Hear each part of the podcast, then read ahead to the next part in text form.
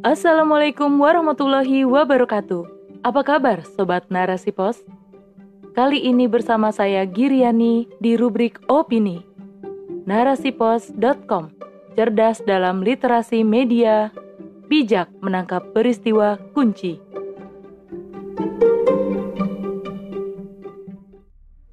Orkestrasi penguasa dalam nyanyian Islamofobia oleh Ummu Zamzama. Kepala Badan Nasional Penanggulangan Terorisme atau BNPT, Komjen Boy Rafli Amar, menyebut ada 199 pondok pesantren terpapar paham teroris.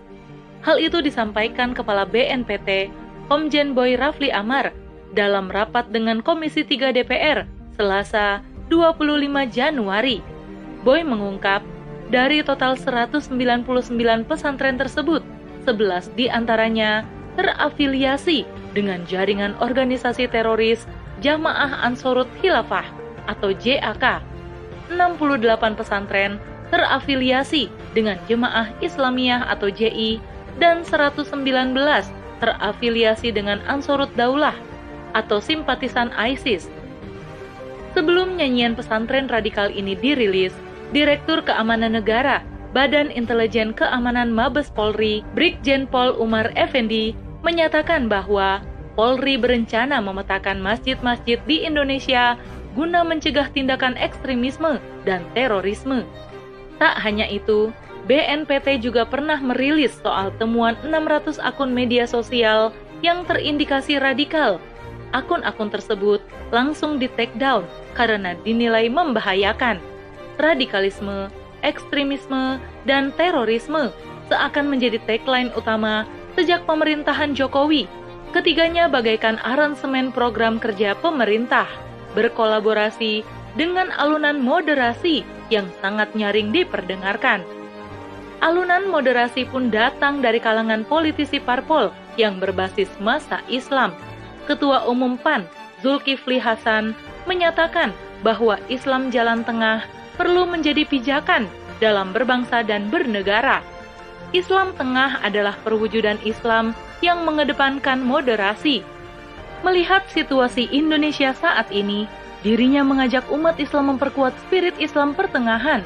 Aktor-aktor politik kebangsaan Islam harus berpegang teguh pada nilai-nilai Islam Tengah dan menghindarkan diri dari godaan yang mencoba menawarkan konsep khilafah antara program penanganan radikalisme dan program moderasi memang setali tiga uang.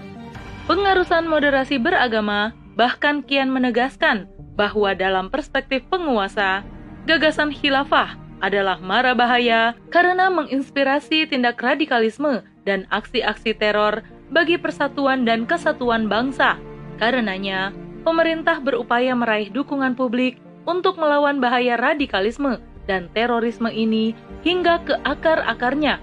Caranya melalui penderasan arus moderasi beragama dari PAUD hingga mahasiswa, bahkan kalangan pesantren, merangkul intelektual, cendekiawan, bahkan ulama agar ide moderasi kian dipercaya masyarakat. Ada baiknya kita introspeksi diri dan penglihatan, baik mata fisik maupun mata batin.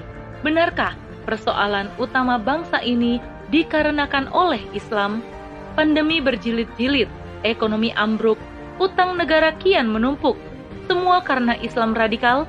Apa iya kisruh minyak goreng, kisruh IKN, dan beragam kasus KKN juga karena gagasan khilafah? Rasanya sulit dipercaya publik logika-logika semacam ini. Publik jengah dengan orkestrasi usang ala pemerintah yang terus menyuguhkan radikalisme sebagai menu utama. Bisa jadi publik percaya bahwa radikalisme dan teror itu ada, namun itu bukanlah problem utama yang membelit bangsa, apalagi jika tuduhan itu dialamatkan pada ajaran dan simbol agama tertentu atau Islam. Tentu, ini adalah tuduhan yang sangat keji. Semua nyanyian itu hanyalah ikhtiar untuk menutupi ketidakbecusan penguasa dalam mengatur urusan rakyatnya. Dan semua itu hanyalah klaim belaka untuk membenarkan argumen tentang urgensitas perang melawan gagasan khilafah. Padahal Islam kafah yang dituding jadi biang masalah nyatanya tidak sedang diterapkan sebagai aturan kehidupan, apalagi menjadi bagian perundang-undangan. Dari sini, publik bisa menilai bahwa sengkarut bangsa ini bukanlah karena Islam. Bukan, justru jauhnya jarak antara Islam dan umatlah yang menyebabkan masalah semakin beraneka ragam. Rezim selalu menganggap bahwa kelompok Islamis sebagai ancaman dan pemecah belah persatuan lantaran mendukung syariat Islam dalam negara. Anggapan semacam ini tak lain hanyalah prasangka buruk yang membabi buta. Nyanyian Islamofobia yang diorkestrai oleh elit politik justru meracuni prinsip demokrasi itu sendiri sebagai landasan bernegara yang mereka anut dan yakini. Seharusnya penguasa mampu menahan segala prasangka tak beralasan terhadap umat Islam yang mendukung syariat Islam hingga terjadi dialog yang sehat dan intelek di mimbar yang luas. Bukankah para founding fathers negeri ini sebagiannya adalah para ulama yang mendukung syariat Islam? Dan bukankah negeri ini telah mengenal dan menerapkan Islam secara damai melalui berbagai kesultanan, bahkan dimulai jauh sebelum hadirnya NKRI? Sudah waktunya publik menyadari bahwa prasangka seperti ini tak lain berasal dari mindset sekulerisme yang menyelimuti atmosfer berpikir dan meracuni paradigma pengambilan kebijakan sehingga muncul Islamofobia di mana-mana.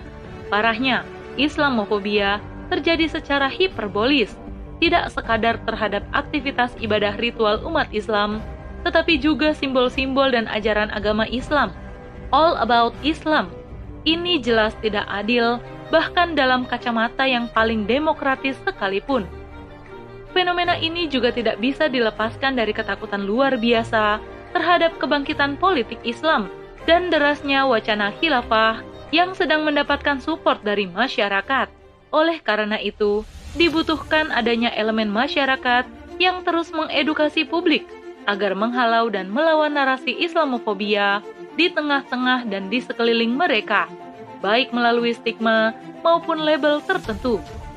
Edukasi adalah penyandaran terbaik, tentunya melalui langkah diskusi-diskusi ilmiah dan aksi-aksi non-kekerasan. Hadirnya kelompok masyarakat yang terus menghalau mindset Islamofobia bertujuan agar tidak terjadi friksi horizontal maupun polarisasi masyarakat.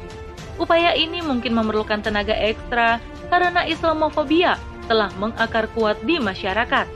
Namun, ada satu keyakinan kaum muslim bahwa segala bentuk tipu daya dan permusuhan terhadap Islam dan pemeluknya endingnya tidak pernah sukses sebab ada tangan Allah yang turut menjaga dan memenangkan agamanya dan pertarungan ini harus dilihat bukan sebagai pertarungan antara sesama manusia melainkan antara keimanan melawan kekufuran Allah Subhanahu wa taala berfirman orang-orang kafir itu membuat tipu daya dan Allah membalas tipu daya mereka itu. Dan Allah sebaik-baik pembalas tipu daya. Quran Surat Ali Imran ayat 54 Wallahu a'lam bisawab